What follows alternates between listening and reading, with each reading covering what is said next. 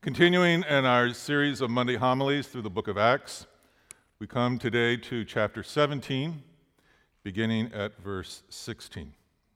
Hear the word of the Lord.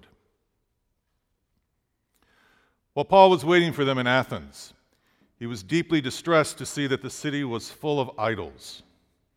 So he argued in the synagogue with the Jews and the devout persons, and also in the marketplace every day, and those who happened to be there. Also, some Epicurean and Stoic philosophers debated with him. Some said, What does this babbler want to say? Others says he seems to be a proclaimer of a foreign divinity.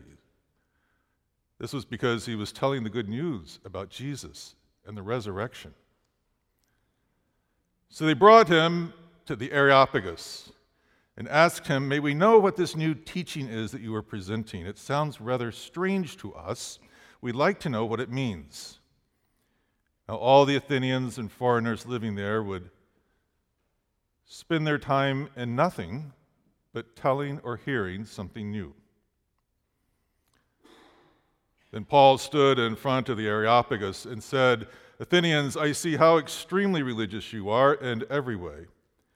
For as I went through the city and looked carefully at the objects of your worship, I found among them an altar with the inscription, To an unknown God. What therefore you worship as unknown, this I proclaim to you. The word of the Lord. Once again, O oh God, we ask that you would be gracious to our seeking the word for which our souls are thirsty, a word that can only be given to us by your Holy Spirit. We ask it in the name of the Savior, Jesus Christ. Amen. We're told that Athens was a place where the people spent their time in nothing but hearing or telling something new. Some things never really change, do they? We love the hearing and telling of something new. We can get it from social media, we can get it from gossip, we can get it from an advertisement that promises that new whiter teeth will make us happy we can get it from a new philosophical construct, even one that deconstructs all other constructs. Doesn't really matter if it's true, it just has to be new.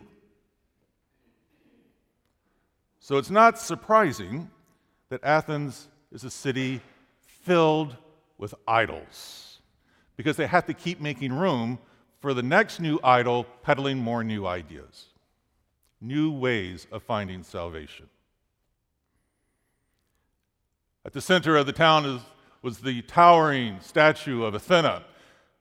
We're told that you could see the, the glimmering point to her spear from miles away from town. Around her were the gods of Zeus and Neptune and Apollos and Venus and Diana. And around them were some of the lower gods of the Olympus, the gods of earth, the gods of the under earth. And Beyond them were even, even more. There, there was always room in Athens for a new God, a new idol to worship, a new idol that would provide another hope for salvation. That's what idols are. It's whatever or whoever you're using to save your own life. When Paul saw these idols, we're told that he was distressed. Paul was Jewish. He knew that the Hebrews had had their own history with idols, and it never worked out well for them. Anytime they would grow discouraged with a God who would not come on demand, but who did, in fact, make demands of the people, they would turn to their neighbors and see these idols, and they would try it out themselves gods of wood and stone, gods they could form and shape with their own hands, gods that were completely predictable. You could tie a rope around them and drag these idols around anywhere you wanted to. When you left them someplace, you could come back, they were right where you left them. There's no mystery to it. These idols promise wonderful things fertility, prosperity. They don't demand loyalty. This is the kind of God we want. All promise, no demands.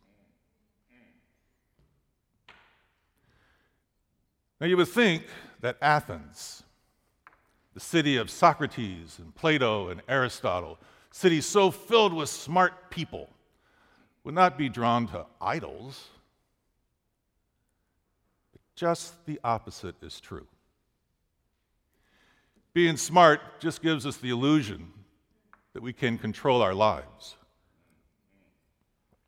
And if we're going to take control of our lives and save ourselves, we're going to need a little help. And so we turn to the idol. Not just one idol, but many. You knock yourselves out at work or at school because you want to have a better future. But then you keep telling yourself that life is more than work. So you also try to commit yourself to relationships or to health and, and exercise and, and, and service. And, and you try to be well rounded. We love that term. Let's be well rounded. But that can often succumb to a pantheon of idols in your life. Where you're just serving more than one God and trying to do well at all of them and not succeeding really anywhere.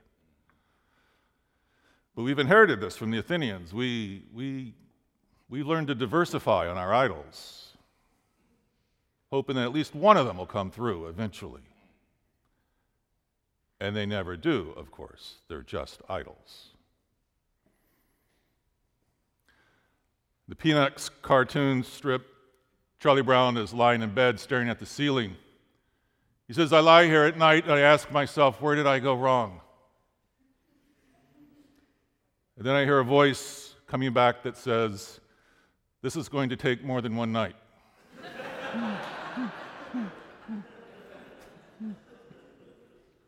right.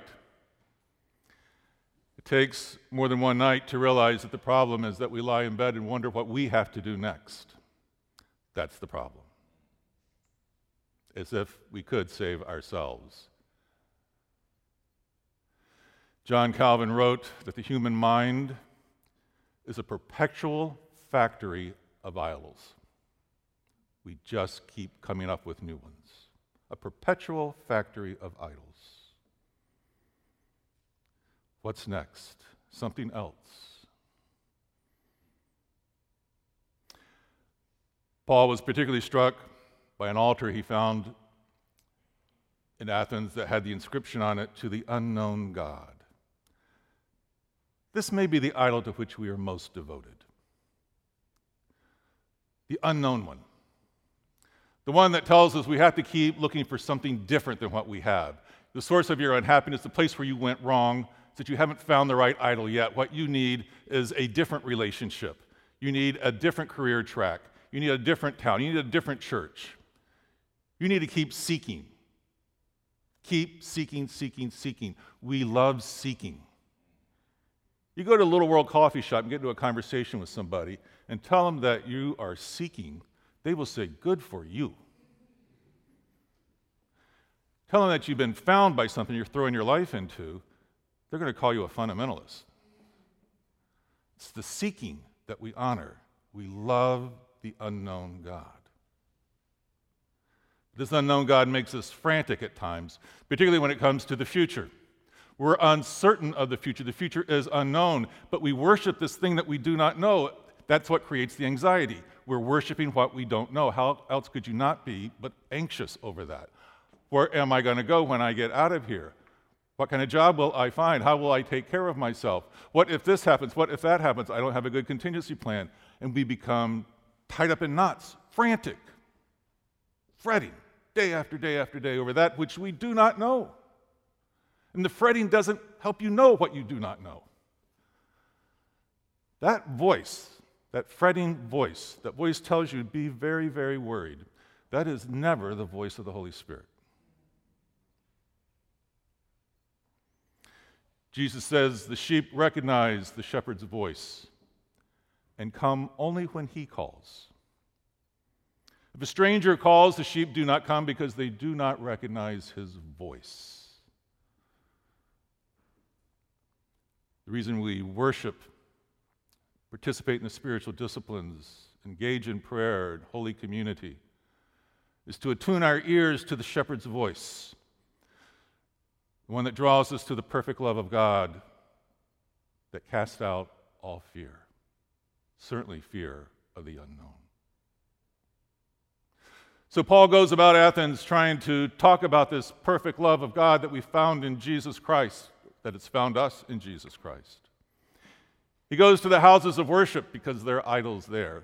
Trust me, there are idols in all houses of worship. You, the church is not going to save you. Surely you know that by now. I mean, you, you, should, you should serve the church. You should love the church, but don't worship it. It won't save you. He goes then after the houses of worship to the marketplaces where people are worshiping the idols of commerce. He goes and enters into conversations in the houses of philosophy, speaking with the Epicureans and the Stoics, all talking about this amazing love of God found in Jesus Christ, a God not made of human hands but a God who's come to us as a human, in, who was human. Eventually, they want to know more about this because, well, it's new. And they love new things. So they bring him up to the Areopagus and have him speak to them. Notice how he begins his sermon. I see you're really religious, which was true. They were really religious. I see you have uh, an altar to an unknown God. That's the one I want to talk about. What you worship as unknown, I know about. Let me talk about this God. And then begins talking about the Creator, this one in whom we live and move and have our being as all of his offspring. Now, that was a classic Stoic phrase. All the people around Paul when he was speaking recognized that phrase because they grew up hearing that from the Stoics the one in whom we live and move and have our being. Notice what Paul is doing here. He's taking all of the familiar religious symbols of the Athenians an altar to an unknown God, a very familiar Stoic phrase, and he's transforming these symbols for his evangelism in the name of Jesus Christ. Christians have always been good at this. In fact, I think actually we have a genius for this. This is one of the things that we're good at stealing symbols, baptizing them, giving them new meaning.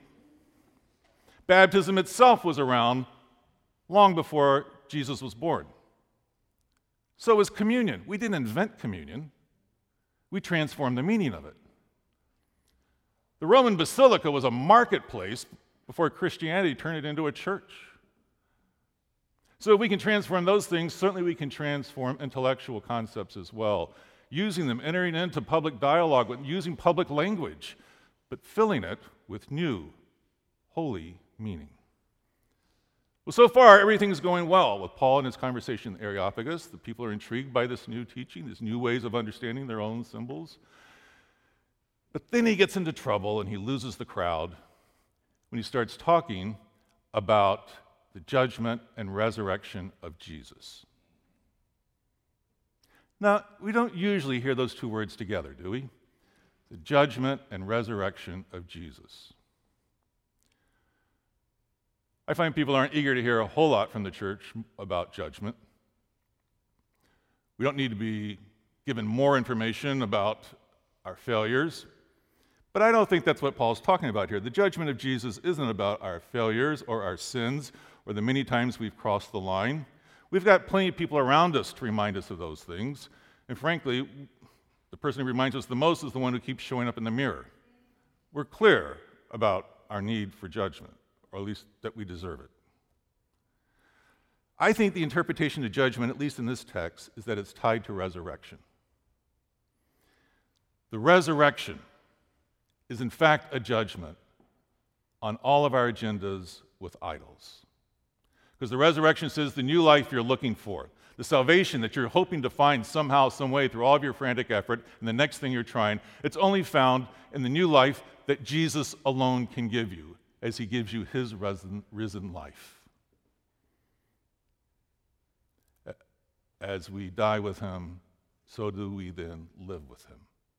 And what we die to are all of the idols, all of the old agendas of saving ourselves. It's the only way you're going to find what you're looking for.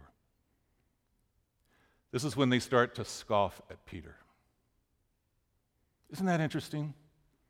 It's not the church's words of judgment that give people doubt, it's the church's words of hope that make them doubt.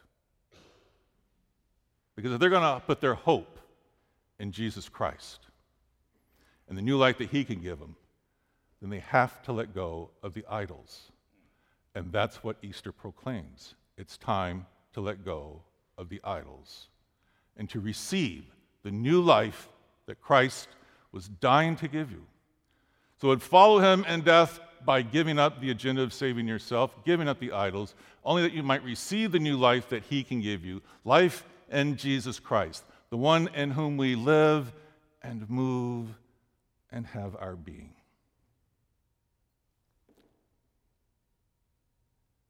In the name of the Father, Son, and Holy Spirit.